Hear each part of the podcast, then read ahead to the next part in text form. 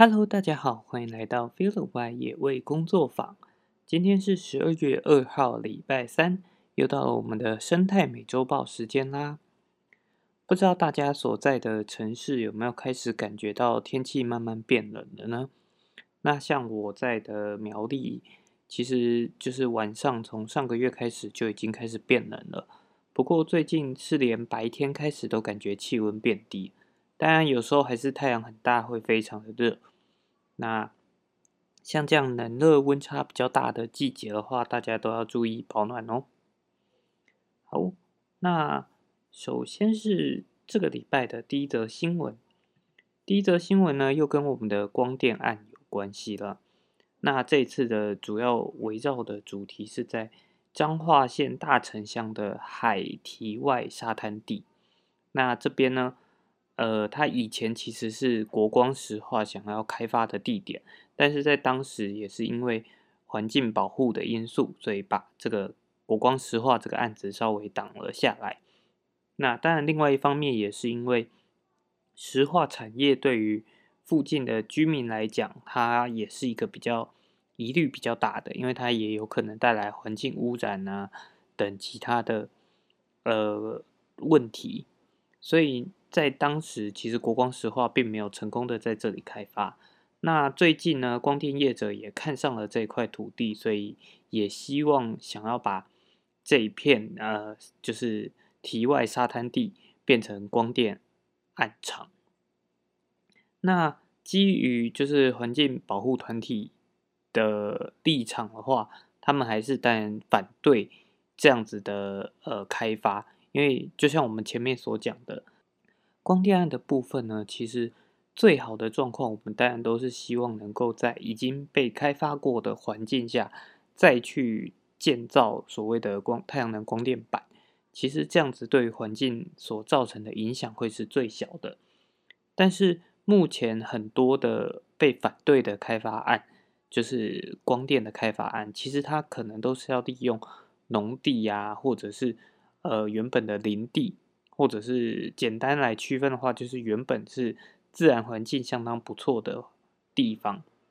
那今天这一则新闻呢，其实他记者所站的角度呢，也不那么的，就是环境保护团体的立场，而是站在一个比较中立的角度。那同时也报道了有另外一方的澄清者，他们到县政府的广场去澄清，呃，就是希望说。在大城乡这个地方的话，他们如何发展，应该由大城乡的居民自己来做决定，而不要受到就是非本地人的环境保护团体影响。自救会的会长呢，也提出了他呃，就是觉得说大城乡就业困难，然后青壮年人口外移严重，所以不希望说大城最后变成一个人口老化的地方。那所以就会认为说，像这样的建设开发案不一呃，应该要由自自己当地人去做决定，而且希望这样的建设开发案尽快去执行，让就是年轻的人民可以回到大城乡来发展。我自己本身是对于环境保护比较在乎的人，所以呃，针对这样子的诉求，我自己就会觉得很呃很好笑，就是。因为建设绿能，它其实并不像是以往的那种大型建设，比如说盖商场啊什么。其实建设绿能，它可能就是地租出去之后，光电业者在这里建设了太阳能光电板，然后后续就是一些比较简单的维护工作。那这样子的方式，其实对于地方发展并不会有多大的注意。那么这样子的开发案。过了，到底是对于呃整个整个乡有帮助，还是只是单纯可以让某些地主获得一次性的获利，就是他把地租出去的获利呢？那大城跟方院的这块湿地，其实它是全台湾最完整、面积最大的湿地草间带，那它的生物量也相当的丰富，然后。呃，因为它是潮间带的关系，所以其实它也有它的就是生态的意义存在，就是包含它可以做一些防洪啊、防灾的功能。那在建设在这样的湿地去建设光电板的时候，目前呃可能想到的方式就是，第一个是架设浮球式的，就是像之前看到的，它可能哎潮水来的时候，它会浮在海面上，然后当潮水退的时候，它会下降，然后就是在泥滩地上。不过在泥滩地上的这一种。方式其实之前也有另外一个，我印象中应该是桃园的海滩有这样子做过。那其实也证明了它这样子，即便它是一个浮动的状态，但它还是对于整个潮间带生态系造成了很大的影响。那如果不做浮球这样子的模式的话，它势必就必须要打呃立基柱，然后将整个太阳能光电板立在潮间带上。那这样子对于整个潮间带的影响肯定是更大的，而且像这样子的环境，其实光电业者他要在维护上面，其实我相信也会有一定的难度存在。所以这样子的开发真的适合吗？另外再加上前几周，其实呃生态美洲报也有提到，就是国有财产署也针对了嘉义、台南的沿海区域，因为他们是。呃，水栖的候鸟常使用的栖地，所以也就是希望这样子的环境不要出租给光电业者去发展绿能。那像方院的这个案子的话，难道没有办法比较同样的方式吗？其实都是值得思考的。不过总归一句，就是呃，我相信喜欢环境的人都不会反对。绿能反对太阳能光电板，但是如何把太阳能光电板用使用的不破坏环境，这才是重点。那之前地球公民团体他们所推行的，就是呃光电上屋顶型光电案的联署，其实应该也还在持续的呃联署当中。只能希望就是大家能够尽力的一起把光电板推行到屋顶上。推行到已经开发过的环境上，然后让它对于环境的影响变小，但同时又能减低我们所需要的电力对环境造成的危害。好，第二则新闻呢是最近因为今年都没有台风进来到台湾，所以台湾的水库其实都是非常的危危急的，就是水位可能都比较偏低一点。那因此呢，就是在中南部地区就有倒做，就是要限水停灌的问题产生。为此，中央政府呢就提出了，呃，就是未来要新建三个新的水库，那分别是台南南化的第二水库、跟苗栗天花湖水库，还有新北的双溪水库。那这则新闻呢，其实我觉得稍微的带有一点点政治色彩存在。就是因为刚刚提到的，呃，三个水库里面包含了新北的双溪水库，所以他们也访问了新北市长侯友谊。那呃，新北市长是表示说，目前新北并没有很明显的缺水状况。那如果说中央政府决定要新建的话，一定就是希望他们也能够跟地方的民意去做结合，然后也希望不要去破坏生态。那会特别报道这篇呃新闻，其实最主要的是也想跟大家讨论关于新建水库的这个问题。就是传统我们都会觉得好像新建水库就能够解决缺水的问题，但这么多年下来，包含其实台湾呃已经新建很多水水库，而且有些水库也是非常的大。那为什么水库没有办法？持续的利用，其实就是它有所谓的淤积问题。那对于我来讲，我会觉得，与其我们不断的去新建水库，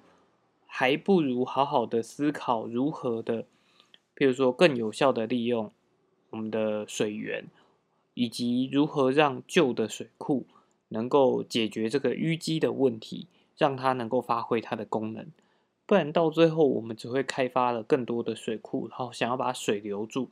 但是因为台湾的地势比较陡峭，所以淤积的问题一定还是会发生。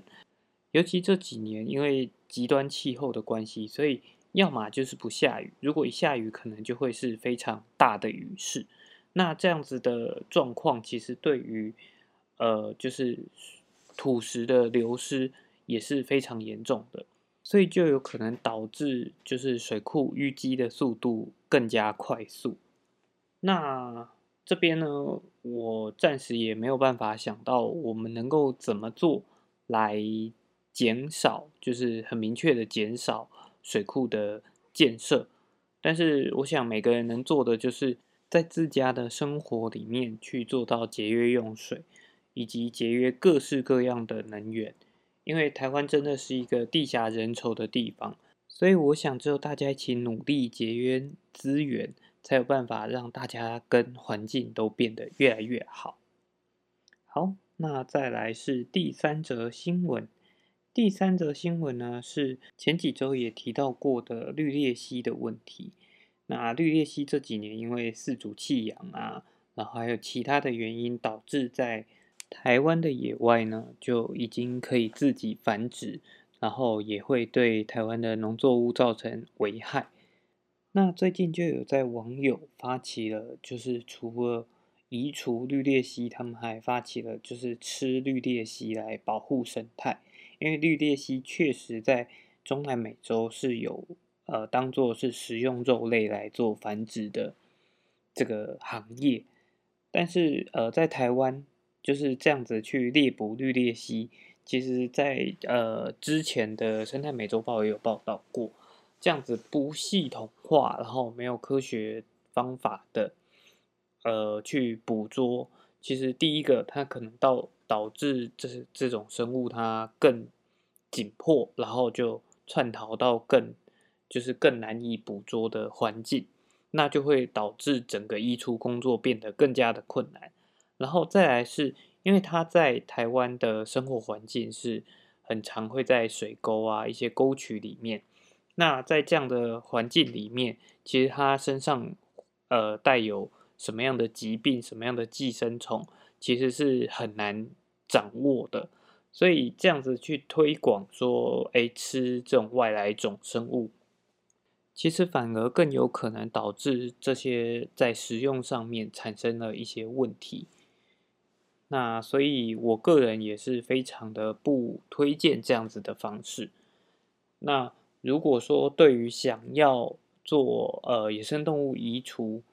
想要尽一份心力的话，其实也可以采取一个比较相对被动一点的方式来进行，而不要用很激进的打猎方式。比如说，假设是你们家的农田有受到绿鬣蜥去侵扰的话，其实也可以考虑用呃，譬如说捕鼠笼。或者是其他的方式去尝试看看，让呃这些动物它是来到你的环境的时候被你捕捉，而尽量不要去呃发起一个猎奇式的打猎行为，因为该怎么说呢？就人类好像对于猎捕其他动物，因为可能我们的生活模式已经不需要这种猎捕行为了。所以，对于这样子的猎捕行为是有一份憧憬存在的，所以大家会觉得，哎，好像去打猎很好玩。可是，就如我前面所讲的，其实没有做好规划的移除呢，可能会导致更多的问题产生。所以，在这边就是除了建议大家不要去食用绿鬣蜥，那也不要呃，就是以好玩的心态去进行野生动物的移除。好。那再来下一则新闻呢？是为了维护生态，屏东的马家乡定在明年元旦开始呢，针对它进到旧马家的专武道路进行一个总量管制，并且收费。那这样子的，就是自治条例也引发了讨论。那有一派的人当然会，呃，应该是说当地提出这样子自治条例的人呢，主要当然是希望说进入。就是旧旧马家去观光的人是能够更有管控的，才不会人数过多的话，可能导致垃圾量啊，或者是一些文化的遗址遭到破坏。居民就希望说，在明年开始这条路会可以设下管制站，然后如果要进入的话，就统一搭乘公所的接驳巴士，然后会收取三十元到八十元不等的清洁费。那游客的部分呢，他们就认为说是可以去管制人数的，但是应该要减免或者是免收费。不过，呃，马家乡公所他们就是会希望收费的主要原因，是因为这条道路其实现阶段都是由公所来进行维护的。所以，如果遇到天灾让道路毁损的话，维修费就会相当的高。那如果有做收费的话，多少能够补贴维修的费用？那这则新闻其实，呃，在我的立场，我当然会觉得说，其实我们要去这样子的环境去做一个观光，收三十到八十块，其实并不算是非常贵的一个费用。所以我也不太理解，就是记者访问到的游客为什么会觉得说，哎，就是他希望的减免是到什么样的程度，或者是为什么会认为说，哎，应该做好人数管控就好，然后不用收费。因为如果单纯只是做人数管控不收费的话，我想那个场面也会是相当的混乱的。那不过目前的话，因为有其他的呃意见产生，所以公所就表示他们会在召开协调会，希望可以讨论出就是双方都能够接受的方案。好，再来是一则呃国际的新闻，是在斯里兰卡，斯里兰卡的一个大型垃圾掩埋场，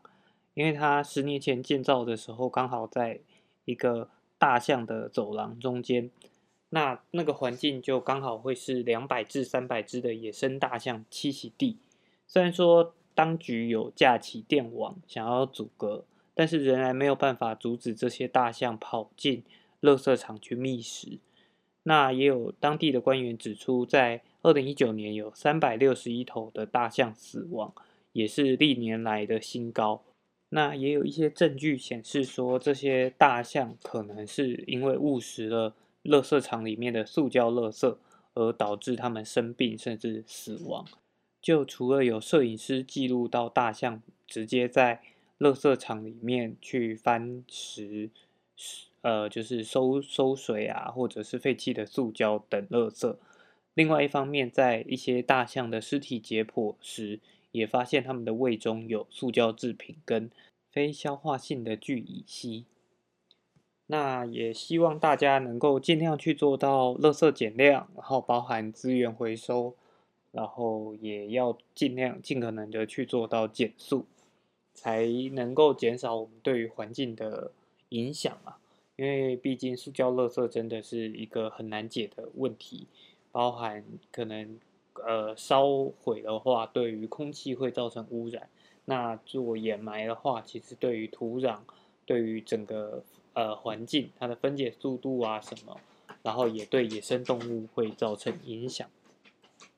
再来报道一些比较呃有趣一点的新闻，是首届的台湾生态环境影展呢，由台湾野望自然传播学社主办，从今天十二月二号开始征建，那就是希望可以唤起民众关心生态。也让就是从事生态纪录片的工作者的付出可以被看见。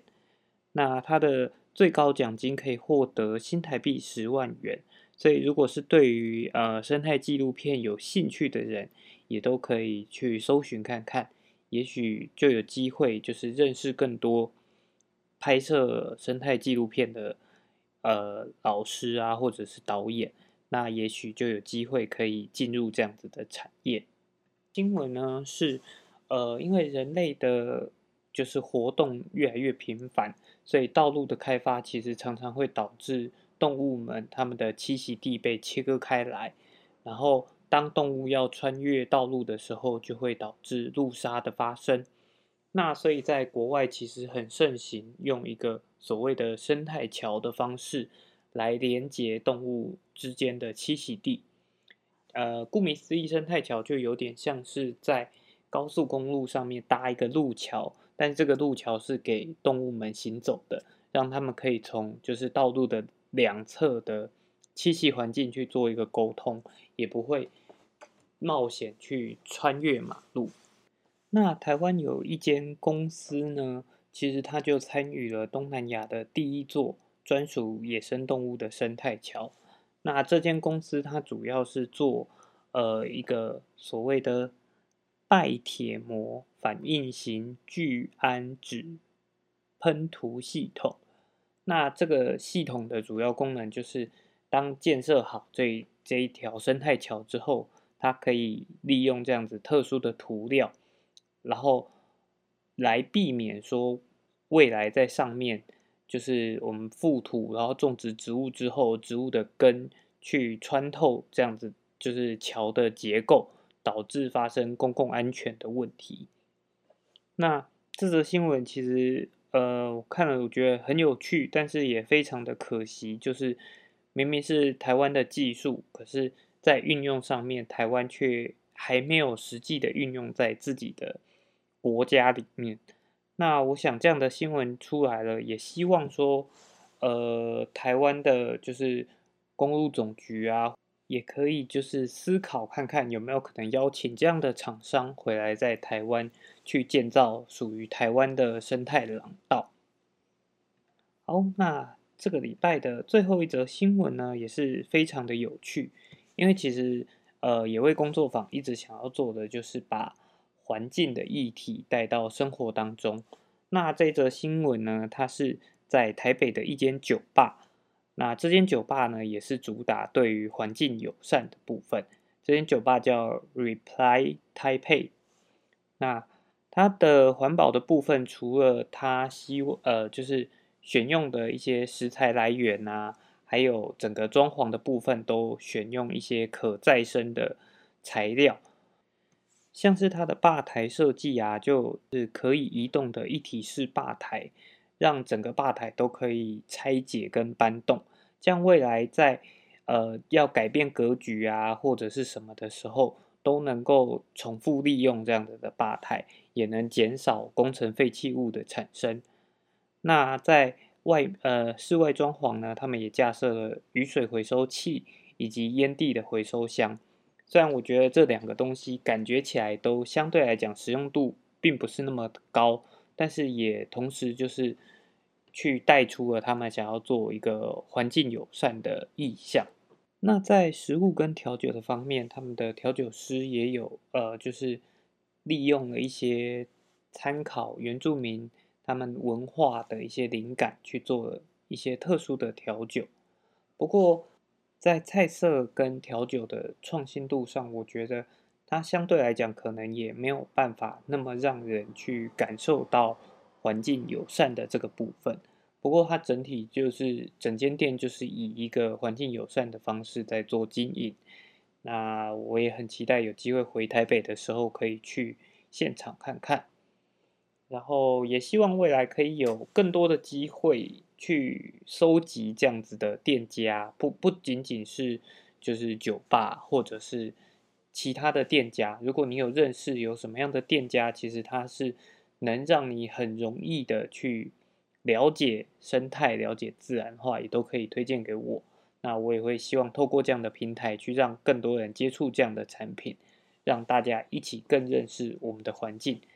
也让环境越来越好。好，那这个礼拜的生态美洲豹就到这里啦，我们就下个礼拜再见喽，拜拜。